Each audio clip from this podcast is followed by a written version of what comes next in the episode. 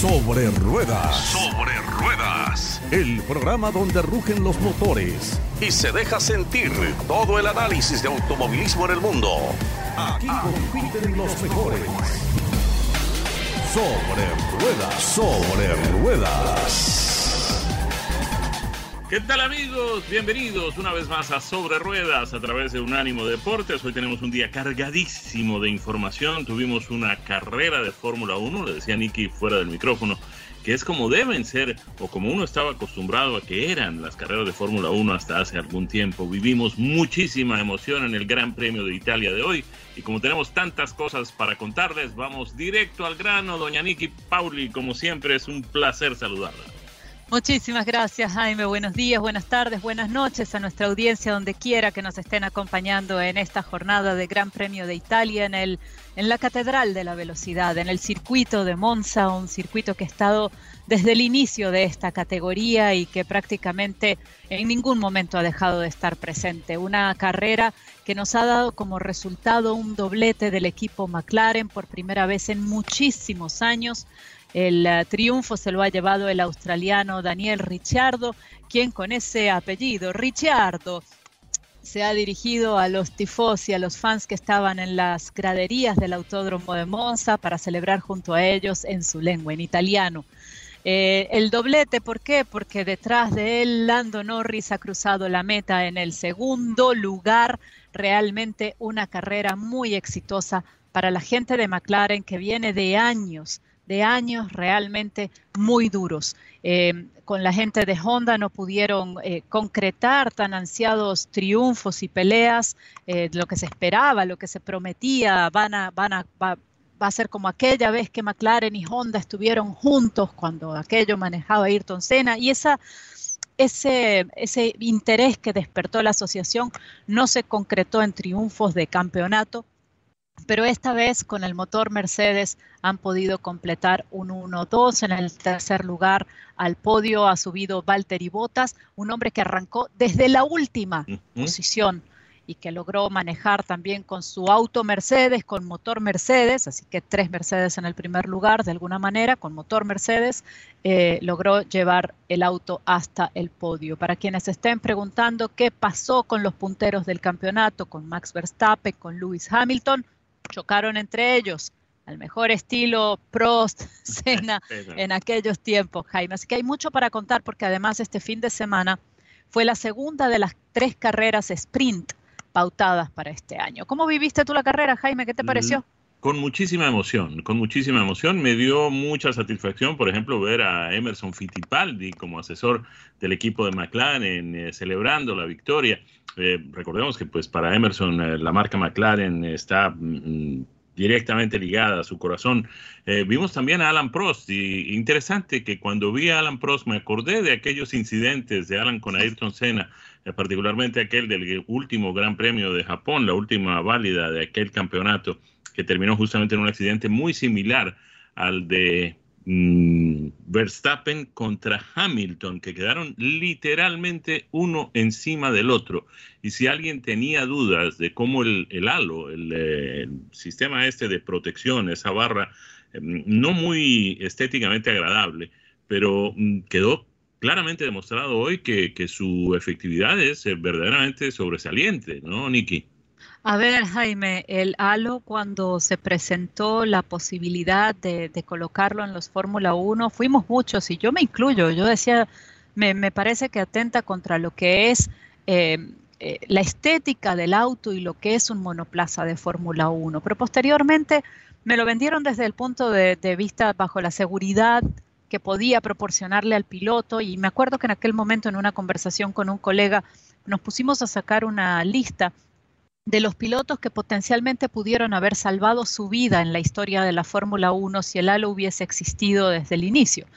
Y pues finalmente por un tema de seguridad acabé convencida. Hoy en día debo confesarte que el halo ya ni lo veo. Ya para mí no existe, es parte, es, parte del auto y no, no me molesta, está allí simplemente y ha, ha eh, defendido, ha protegido, Jaime, la vida de los pilotos. El día de hoy cuando Max Verstappen y Lewis Hamilton colisionan en una curva, se tocan y el auto de Max Verstappen una rueda delantera, toca una rueda delantera del auto de, Lewis Hamilton y se monta sobre el vehículo de Hamilton, una de las ruedas del auto de Verstappen, pasa por encima del pontón que protege el motor, de la carcasa que protege el motor del auto de Hamilton, pasa por encima de la cabeza de Hamilton, pasa por el halo y quedan eh, lateralmente inclinado, montado sobre el auto de Hamilton, el de Verstappen. En ese momento, eh, eh, Jaime, lo que debo decirte, me acordé de un accidente hace muchísimos años en la Fórmula 1, en el que pierde, a raíz del cual pierde la vida el sueco Ronnie Peterson, precisamente en Monza.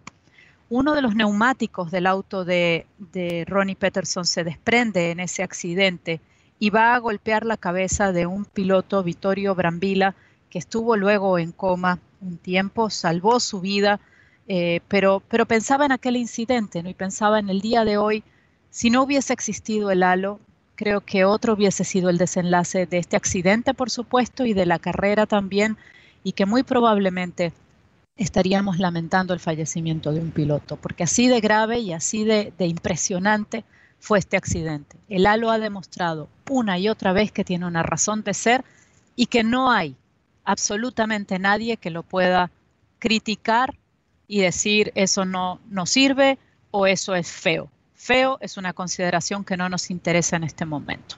Feo salva vidas.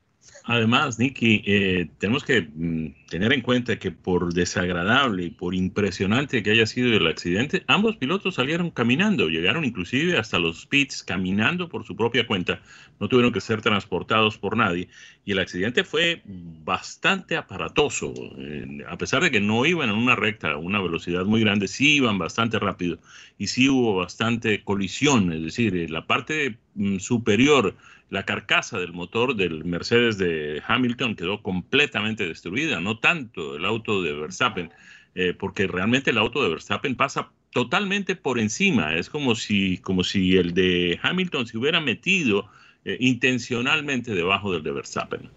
No vemos el daño, Jaime, realmente en el auto de Verstappen, pero probablemente el fondo plano de ese monoplaza haya quedado también destruido, ¿no?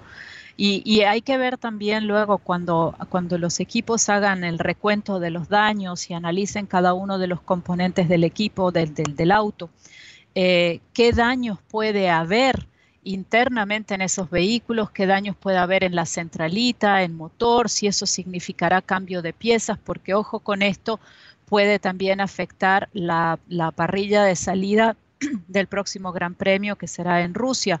¿Por qué? Porque si hay eh, cambios de determinados componentes dentro de un auto de Fórmula 1, llevan consigo penalizaciones. No se pueden usar más de X cantidad de centralitas o de baterías o de motores por año o de eh, las partes que componen la unidad de potencia de un motor de Fórmula 1. Entonces, cualquier cambio que hagan pudiera conllevar sanción eh, de posiciones en la parrilla de arrancada en, Rusia. También habrá que ver cuál es la decisión de los comisarios eh, que están investigando este incidente y si hay penalizaciones para uno o ambos de estos pilotos por el encontronazo. Este encontronazo eh, para mí es, es, de alguna manera un, un, incidente de carrera, pienso yo, pero también está el factor de lo que ocurrió en Silverstone este año entre ambos pilotos y hay mucha gente que habla de un ajuste de cuentas entre ellos, eh, de un ajuste de cuentas por parte de Max Verstappen. Eh, alguien decía, comentaba un colega en, redes sociales, eh, se dio cuenta Max que hoy no podía ganar, que Lewis tenía la ventaja y antes de no poder sumar esos puntos por la victoria prefirió sacarlo. Yo no coincido con eso. Creo que yo tampoco. En el, auto, de, para mí, y me gustaría volver a, ver las imágenes del accidente, el auto de, Verstappen se monta sobre lo que llamamos los, los pianitos, las bananas, tienen diferentes nombres en diferentes países. Eh, el, Hamilton tampoco le da demasiado espacio y para mí al final acaba siendo un incidente de carrera entre dos pilotos que están al límite por la pelea del campeonato y que son tremendamente agresivos. Ninguno de los dos va a ceder. Sí, No, piloto de, Fórmula 1 no es hermanita de la caridad. Eh, partamos de ese principio. Es decir, ellos están ahí para ganar.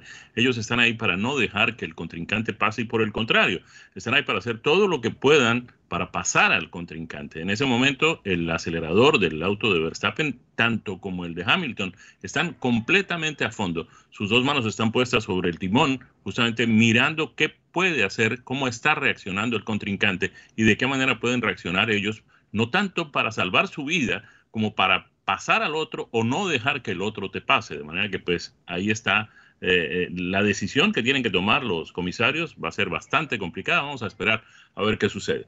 Cuando regresemos, Nicky, quiero que hablemos del desempeño realmente fenomenal de Valtteri Bottas en una de sus últimas carreras con el equipo de Mercedes. Y también vamos a ver qué fue lo que pasó con eh, Sergio, el Checo Pérez, que también hizo una carrera formidable aunque pues la suerte no estuvo de su lado. Y estamos de regreso en nuestra segunda vuelta a este circuito llamado Sobre Ruedas por Unánimo Deportes, en el que estamos comentando el día de hoy las incidencias del Gran Premio de Italia en Monza, un gran premio en el que hubo doblete del equipo McLaren, eh, celebración de Daniel Ricciardo con un triunfo inesperado y ustedes a los que probablemente digan, pero ¿qué hace Ricciardo en lo más alto del podio? Decirles que este fin de semana hubo la segunda de las tres carreras sprint pautadas para este año, planificadas. La primera fue en el marco del Gran Premio de Gran Bretaña en Silverstone, la segunda eh, estaba pautada para esta carrera de Monza y la tercera en circuito por determinar.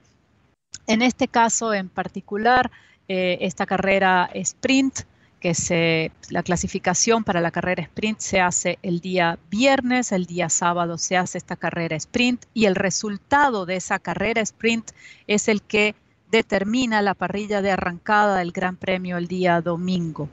Eh, también para quienes me preguntaban si la carrera sprint da puntos, sí, da puntos a los tres primeros, 3, 2, 1, tres puntos al ganador, dos puntos eh, al, al segundo y un punto al tercero.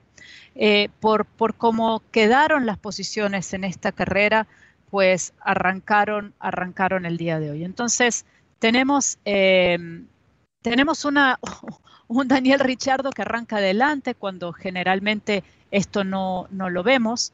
Eh, y esto ha sido algo que definitivamente eh, Valtteri Bottas, por ejemplo, en, a raíz de la, de la carrera sprint, eh, él hace la, pole para esa carrera, tiene buen resultado, pero debe arrancar finalmente desde el último lugar. ¿Por qué? Porque pues había que cambiar el motor, eh, tremenda remontada de Valtteri Bottas. Esa carrera definió un poco lo que sucedió el día de hoy en el Gran Premio de Monza. Muy bien lo de Valtteri Bottas, porque como acabas de decirlo, pues eh, acaba alargando en la última posición y termina en el podio, en la tercera, aunque en realidad terminó en la cuarta. Eh, lamentablemente, pues eh, Sergio Pérez fue víctima de una, un caso de mala suerte. sale de la carrera, reingresa de acuerdo con la decisión de los comisarios sin tomar las debidas precauciones y lo penalizan con cinco segundos que hacen que pues en lugar de tercera posición pues termine en la quinta. Eh, eso permite que, que Valtteri Bottas pues haga podium en esta oportunidad teniendo pues la tercera posición. Pero eso no mm, nos eh, permite olvidar que eh, durante buena parte de la carrera el trabajo de Sergio Pérez fue extraordinario. El haber permanecido al frente de Valtteri Bottas que tenía indudablemente un vehículo mucho más eh, potente y más capaz en ese momento, eh, pues no, no se la hizo fácil eh, Sergio Pérez y no lo dejó pasar durante más de 20 vueltas en la parte final de la carrera. De manera que pues muy bien por el desempeño de Sergio, que de alguna manera pues se le anota unos cuantos puntos a mm, Red Bull que pueden ser necesarios a la hora de definir el, ganador del Campeonato Mundial de Constructores de la Fórmula 1 de este año 2021. Queda de todas maneras eh, Max Verstappen liderando el campeonato de pilotos, Nicky, por apenas cinco unidades de diferencia. ¿Estoy en lo cierto?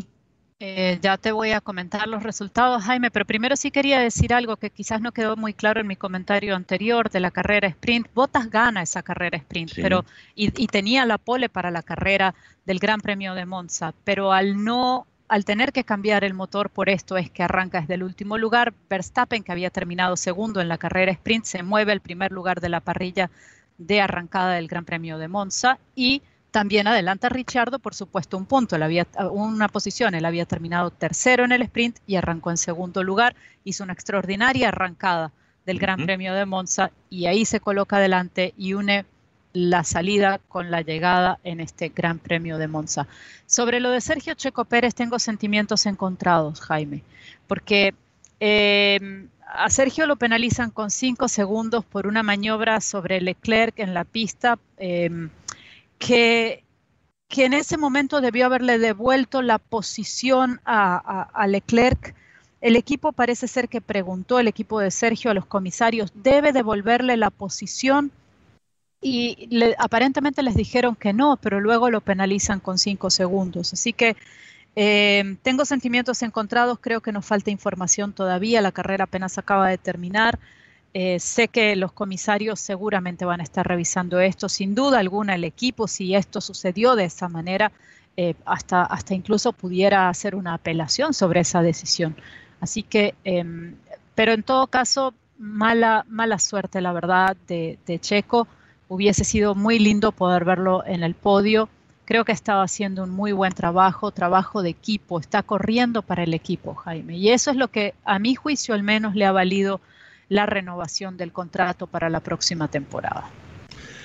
¿Qué significa el hecho de que Valtteri Bottas haya tenido un tan extraordinario desempeño en la carrera de hoy? Que a pesar que, repetimos, larga, primero obtiene la pole en, en la jornada de ayer, larga en la última posición hoy y logra remontar 17 posiciones para ubicarse en la tercera justo cuando faltan ocho carreras para que termine su contrato con Mercedes, que ya anunció que pondrá en su lugar al eh, piloto George Russell y ya anunció también Valtteri Bottas que se irá a Alfa Romeo. Eh, al lugar que deja Kimi Raikkonen, por cierto. Sí, sí, sí, sí. ¿Cómo ves tú eso, Nicky? Pues yo creo que lo que tiene, tienes en las, en las manos eh, un, auto extraordinario, tiene un vehículo con una potencia, Jaime, que, es impresionante frente a la mayoría de los rivales. Apenas algunas vueltas ya lo veíamos escalando posiciones, primero en el, en el decimoquinto, después en el décimo, y bueno, fue, fue avanzando, una buena estrategia de carrera también. Y es un buen piloto, no podemos olvidarnos también que a veces cuando comparamos a, a Valtteri Bottas lo hacemos de una forma automática y tal vez hasta inconsciente contra su compañero de equipo, Jaime. Eh, y, estamos comparando a, a Valtteri Bottas con un hombre que ha ganado siete títulos mundiales en la Fórmula 1, ¿sabes? No es fácil estar a la sombra de un campeón del tamaño de, de Lewis Hamilton con todos esos títulos, que habrá gente que diga no se los merecía, es un, es un esto o es un aquello, porque vamos a estar claros, Hamilton eh, ha cosechado muchos seguidores en su camino y también muchos detractores.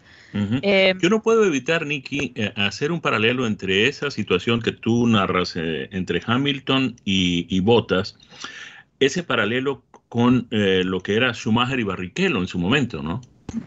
Nos olvidamos también, Jaime, esto lo hemos comentado alguna vez nosotros en estos micrófonos. La Fórmula 1 no es un equipo de individuos, o sea, no es un equipo, no es, no es un, un, deporte individualista. Aunque nosotros vemos al piloto sentado en el auto solito a la hora de la carrera y pensamos que este hombre tiene eh, corre solo, pues no corre solo. La Fórmula 1 se trata de equipos. El equipo que te va a atender en los pits, el equipo que está detrás tuyo en cada, en cada gran premio y, y tu compañero de equipo, con quien tú debes procurar sumar el mayor número de puntos posibles para el campeonato de constructores.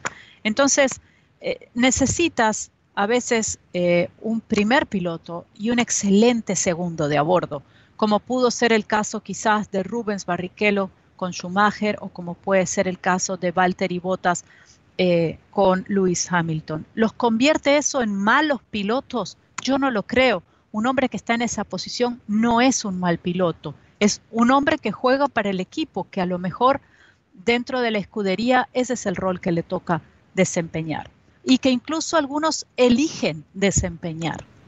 de eh, hecho, el, récord de la pista de Monza, Nicky, eh, todavía lo tiene Barrichello, ¿no? Y de eso hace, si la memoria no me falla, 15 años. Fíjate, Fíjate, es, es, no, es increíble realmente, Jaime, el trabajo que hacen a veces los, los llamados segundos pilotos. Eh, y, yo creo que hay que darles mérito también, ¿no? Y el caso de hoy lo hemos visto, eh, la gente misma de Mercedes se aseguró de que Valtteri Bottas se mantuviera en la Fórmula 1, de que mantuviera eh, posibilidades, se va a un equipo en el que su em, capacidad de liderazgo, su conocimiento y su experiencia con mucha certeza lo pondrán como primer piloto de esa escudería en un año clave de desarrollo como será el 2022 bajo una nueva regulación para la Fórmula 1.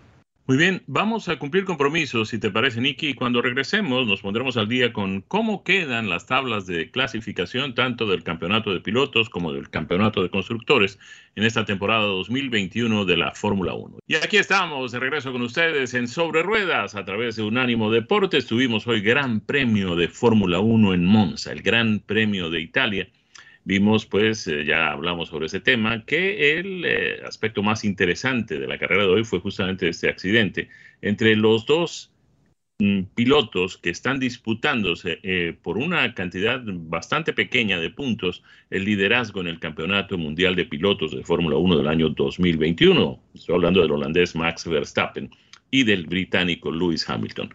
¿Cómo queda entonces, eh, Nicky, la clasificación de los pilotos en esta temporada? Pues como lo señalabas, Max Verstappen en el primer lugar de la tabla con 226.5 eh, puntos, Lewis Hamilton en el segundo lugar con 221.5, Valtteri Bottas en el tercero con 141, Lando Norris en el cuarto con 132, Sergio Checo Pérez en el quinto con 118, Charles Leclerc en el sexto con 104, Carlos Sainz en el séptimo con 97.5, Daniel Ricciardo, el triunfador del día de hoy, en el octavo lugar con 83 puntos, Pierre Gasly en el noveno con 66 y cerrando el grupo de los 10 primeros, Fernando Alonso con 50 puntos. Vamos entonces a lo que tiene que ver con los constructores, es decir, las escuderías. ¿Cómo están entonces los equipos en esta clasificación del campeonato de la Fórmula 1? Lidera Mercedes, que tiene 362 puntos y medio. En la segunda posición está Red Bull Racing Honda con 344.5. Si estamos hablando de 18 puntos de diferencia. McLaren Mercedes, que hoy tuvo 1-2 está en la tercera posición con 215 puntos, Ferrari en la cuarta con 201.5, en la quinta está Alpine Renault, que tiene 95 unidades, en la sexta está Alfa Tauri Honda, que hoy tuvo un día para el olvido, tiene 84 puntos, Aston Martin Mercedes en la séptima posición, tiene 59 puntos, Williams Mercedes en la octava con 22 puntos, Alfa Romeo Racing Ferrari con tres puntos es el noveno. Y en la última posición está el equipo Haas Ferrari que hasta el momento no ha podido cosechar ni un solo punto. Un par de datos, Jaime, que me están preguntando vía redes sociales en, mi cuenta en Twitter, arroba Media Racing. Me están preguntando cuánto hace que la gente de McLaren no ganaba en la Fórmula 1. Pues les voy a dar el dato exacto, 8 años, 9 meses y 18 días, desde Brasil del 2012 que no lograban eh, ganar en la Fórmula 1 y es su primer 1-2 desde Canadá 2010. Es la primera victoria de Richardo con McLaren, tres años después de haber triunfado en 2018 con Red Bull y para uh, Lando Norris, esta segunda posición en el podio es el mejor resultado que ha obtenido hasta el momento en la Fórmula 1.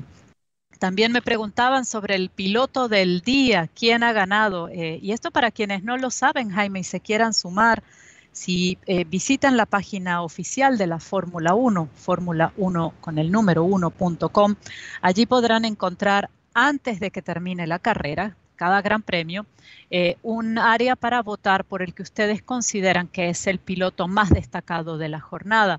El día de hoy, por supuesto, Daniel Richardo se ha llevado este galardón. 34.5% de los resultados de esta votación han ido para el piloto australiano. Valtteri Bottas, que remontó desde el último lugar en la arrancada hasta el tercero en el podio, 28.6% de los votos, Lando Norris 8.5%, Sergio Checo Pérez 5.1% y Max Verstappen 64.6% pese al retiro después del accidente con Lewis Hamilton. Así que siempre pueden votar, la votación se cierra inmediatamente que acaba la carrera, así que hasta ese momento tienen la posibilidad ustedes como fans de participar y de decir quién creen que ha sido el mejor de los pilotos que ha estado en la parrilla de cada Gran Premio. Muy bien, el próximo fin de semana no tendremos carrera de Fórmula 1, se reanudará la temporada el eh, fin de semana del domingo 26 de septiembre, que sería el día del Gran Premio de Rusia. Después tendremos el 10 de octubre el Gran Premio de Turquía. El 24 de octubre tendremos el Gran Premio de los Estados Unidos. El 7 de noviembre el Gran Premio de México. El 14 de noviembre el Gran Premio de Brasil, si es que pues se dan las cosas, eh, todavía hay algunas dudas en cuanto a cómo está el tema de la pandemia en Brasil. De hecho, esto ha mm, ocasionado que esté vacante la fecha del 21 de noviembre, donde pues hay la posibilidad de realizar un gran premio, pero todavía no sabemos primero si se va a realizar y segundo, dónde se realizaría. El 5 de diciembre está establecido la fecha para el Gran Premio de Arabia Saudita y el cierre de la temporada será, es decir, el día 12 mm, de diciembre se corre la carrera número 22 de esta temporada del año 2021 en Abu Dhabi. De manera que pues eso es lo que tenemos como calendario. Quedan ocho citas de la Fórmula 1 para terminar esta temporada, Nicky. Así es, Jaime. También nos preguntan cómo quedan eh, las plazas de los equipos para la próxima temporada, porque el mercado de pilotos a raíz del anuncio de Kimi Raikkonen eh, que se retira de la Fórmula 1 a finales de este año, eh, comenzaron a moverse muchísimo las posiciones, ¿no? Y, fueron prácticamente una cascada de anuncios en lo que hemos tenido en, los últimos siete días. Así que contarles un poquito cómo queda esta parrilla en principio. Alfa Romeo va a tener a Valtteri Bottas ya como piloto confirmado, aún no han confirmado su segundo asiento. Alfa Tauri tendrá a Pierre Gasly y Yuki Tsunoda, ambos han sido confirmados. Alpine tendrá a Fernando Alonso y Esteban Ocon, ambos confirmados. Aston Martin no ha confirmado a ninguno de sus dos pilotos. No sabemos allí si eh, Lance Stroll y Sebastián Vettel eh, volverán a esta escudería. Ferrari eh, cuenta con Charles Leclerc y Carlos Sainz Jr. Haas Ferrari tendrá Nikita Mazepin y Mick Schumacher. McLaren, Daniel Ricciardo, Lando Norris. Mercedes, Lewis Hamilton, que ahora hará equipo con George Russell. Red Bull Racing con Sergio Checo Pérez ya confirmado. Max Verstappen, que ya venía firmado desde antes. Y Williams con Nicolás Latifi y Alexander Albon, que regresa a la Fórmula 1 después de haber quedado fuera de la categoría eh, le están dando esta segunda oportunidad en el equipo Williams Mercedes. Así que esto es un poco cómo están las posiciones. No hay mucho espacio para sorpresas, realmente no lo hay. Eh, un puesto por anunciarse en Alfa Romeo y los dos por confirmarse en Aston Martin. Ahora, para el año 2022, además de estos cambios de pilotos que acabas de anunciarnos, tendremos cambios significativos desde el punto de vista técnico que pueden hacer que las cosas cambien todavía más de lo que han cambiado en estas tres o cuatro últimas carreras, que no ha sido mucho, pero que de alguna manera le han devuelto algo de emoción a la Fórmula 1. ¿Tú esperas, Nicky, que estos cambios sean realmente trascendentales? Es decir, vamos a tener una nueva Fórmula 1 con estos cambios mecánicos? A ver, eh, lo que se anuncia, Jaime, en este momento es que sí, que los cambios que vendrán para los Fórmula 1, estamos hablando prácticamente del rediseño de un auto, ¿no? Entonces, eh, te deja mucho espacio para la duda porque en este momento cualquier cosa puede pasar. Creer que McLaren o Red Bull, porque han sido los punteros y los que han llevado el liderazgo hasta este momento en los últimos años, se mantendrán así en el 2022, es una posibilidad, pero ciertamente eh, estamos bajo terreno completamente desconocido, ¿no? Sí creo, sin embargo, Jaime, eh, que la ventaja puede mantenerse por una razón muy sencilla, y esa razón es la cantidad de dinero que tiene para el desarrollo cada uno de estos equipos. Si tú eres un equipo muy poderoso, con una billetera profunda, que puedes contratar a los ingenieros y desarrolladores más experimentados, pues muy posiblemente puedas tener un auto eh, en unas condiciones de ganar mucho más rápido que alguien que no tiene esas posibilidades. Pues amanecerá y veremos, eh, decían nuestros abuelos, ¿no? De manera que estaremos esperando cómo vendrá la temporada 2022 de la Fórmula 1. Por lo pronto tenemos la del 2021 con ocho carreras más. Repito, el próximo fin de semana no tendremos prueba válida de la Fórmula 1, pero estaremos aquí junto a ustedes en otra edición de Sobre Ruedas y la semana siguiente estaremos trayéndoles todo lo que acontezca en el Gran Premio de Fórmula 1 de Rusia. Cumplimos compromisos y cuando regresemos estaremos hablando de cómo influyó lo que sucedió lamentablemente el 11 de septiembre del año 2001 en la industria automotriz. Estamos de regreso para nuestra última vuelta de esta jornada en Sobre Ruedas con un tema que nos trae Jaime y que tiene que ver con el 11 de septiembre, Jaime, y con la recordación de los 20 años de esta triste fecha para todo el mundo, no solamente para Estados Unidos.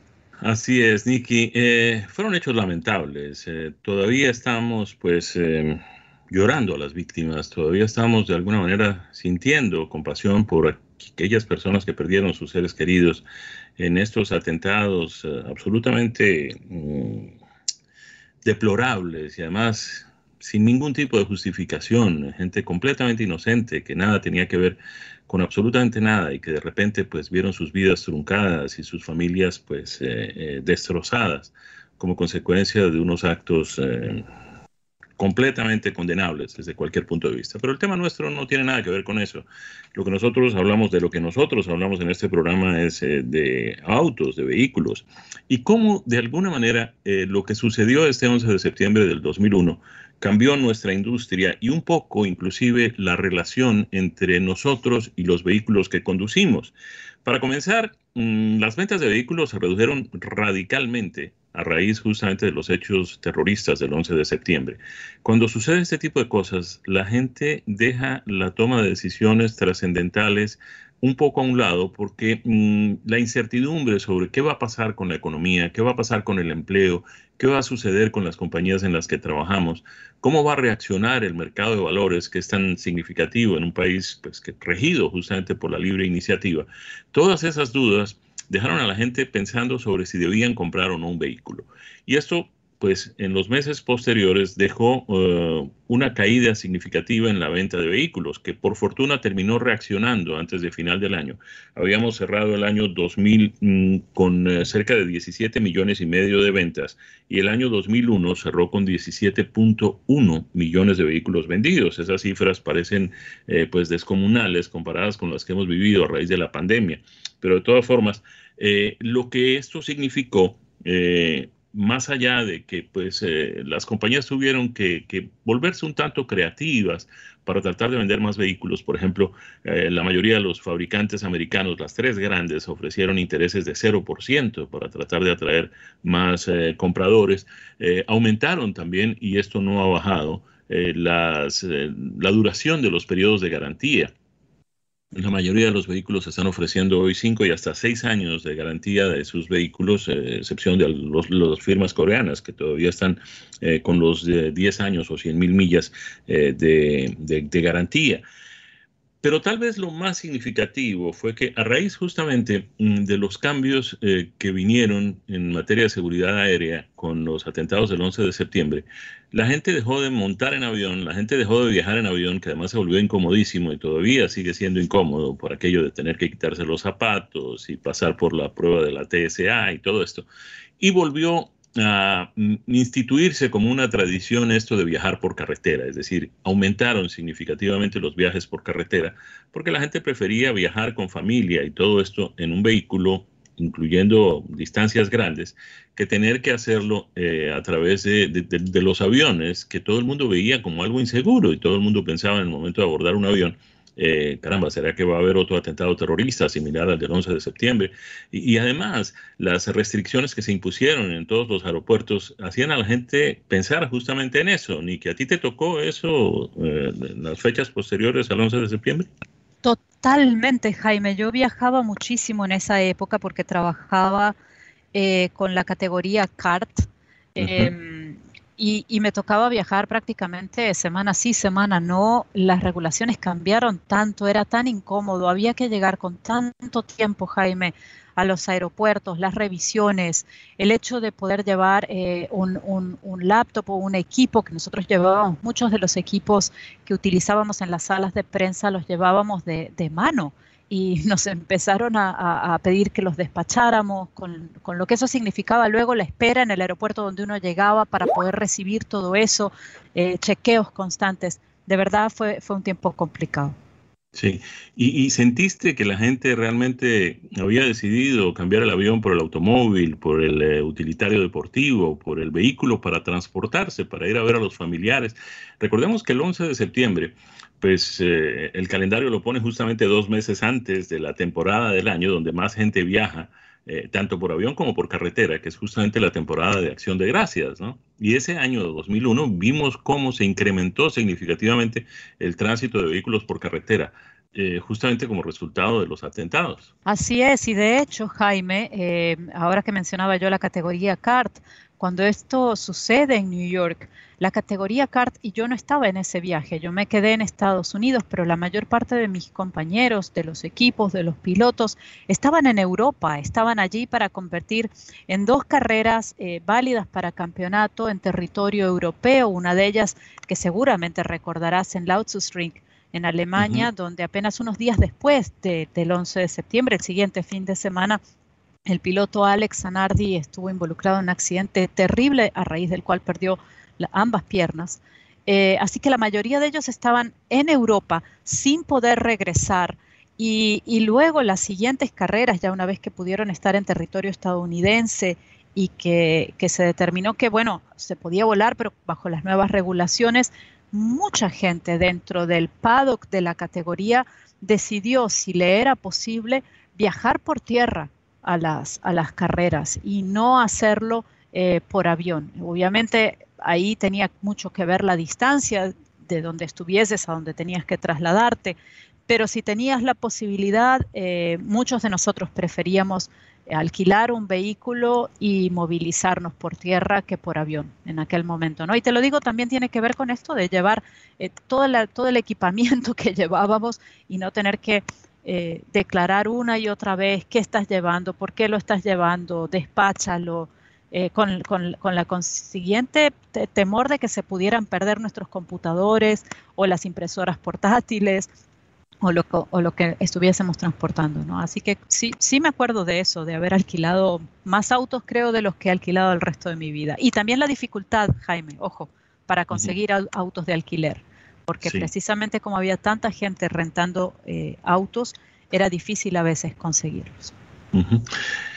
Puede ser que esto mm, que sucedió el 11 de septiembre del 2001 no vuelva a suceder. Lamentablemente, pues todavía hay en este mundo mm, algunas personas que pues simplemente no, aceptan que este país sea la maravilla que es, eh, que nosotros amemos este país como lo amamos, que nuestra gente sea nuestro capital más eh, preciado, nuestro recurso más importante, eh, que ese mm, fervor que sentimos por este país, que ese mm, amor que profesamos por esta nación eh, despierte todavía ciertas envidias y ciertos rencores y ciertos resquemores, pues eh, nos hace mm, susceptibles a atentados como este del 11 de septiembre.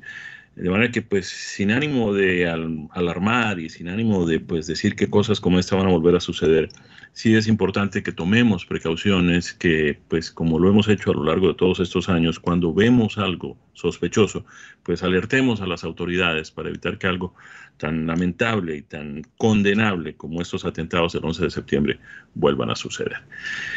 De esta forma llegamos al final de nuestro programa, Nicky. Mm, queremos agradecerle una vez más a nuestros oyentes por el privilegio de su sintonía y queremos invitarlos a nombre de nuestro equipo, con Daniel Forni en la producción y en los controles, con Nicky Pauli y este servidor Jaime Flores en los micrófonos, que tengan un feliz fin de semana, que tengan una semana muy productiva y que estén de nuevo con nosotros el próximo domingo en otra edición más de Sobre Ruedas a través de Unánimo Deportes. Felicidades para todos.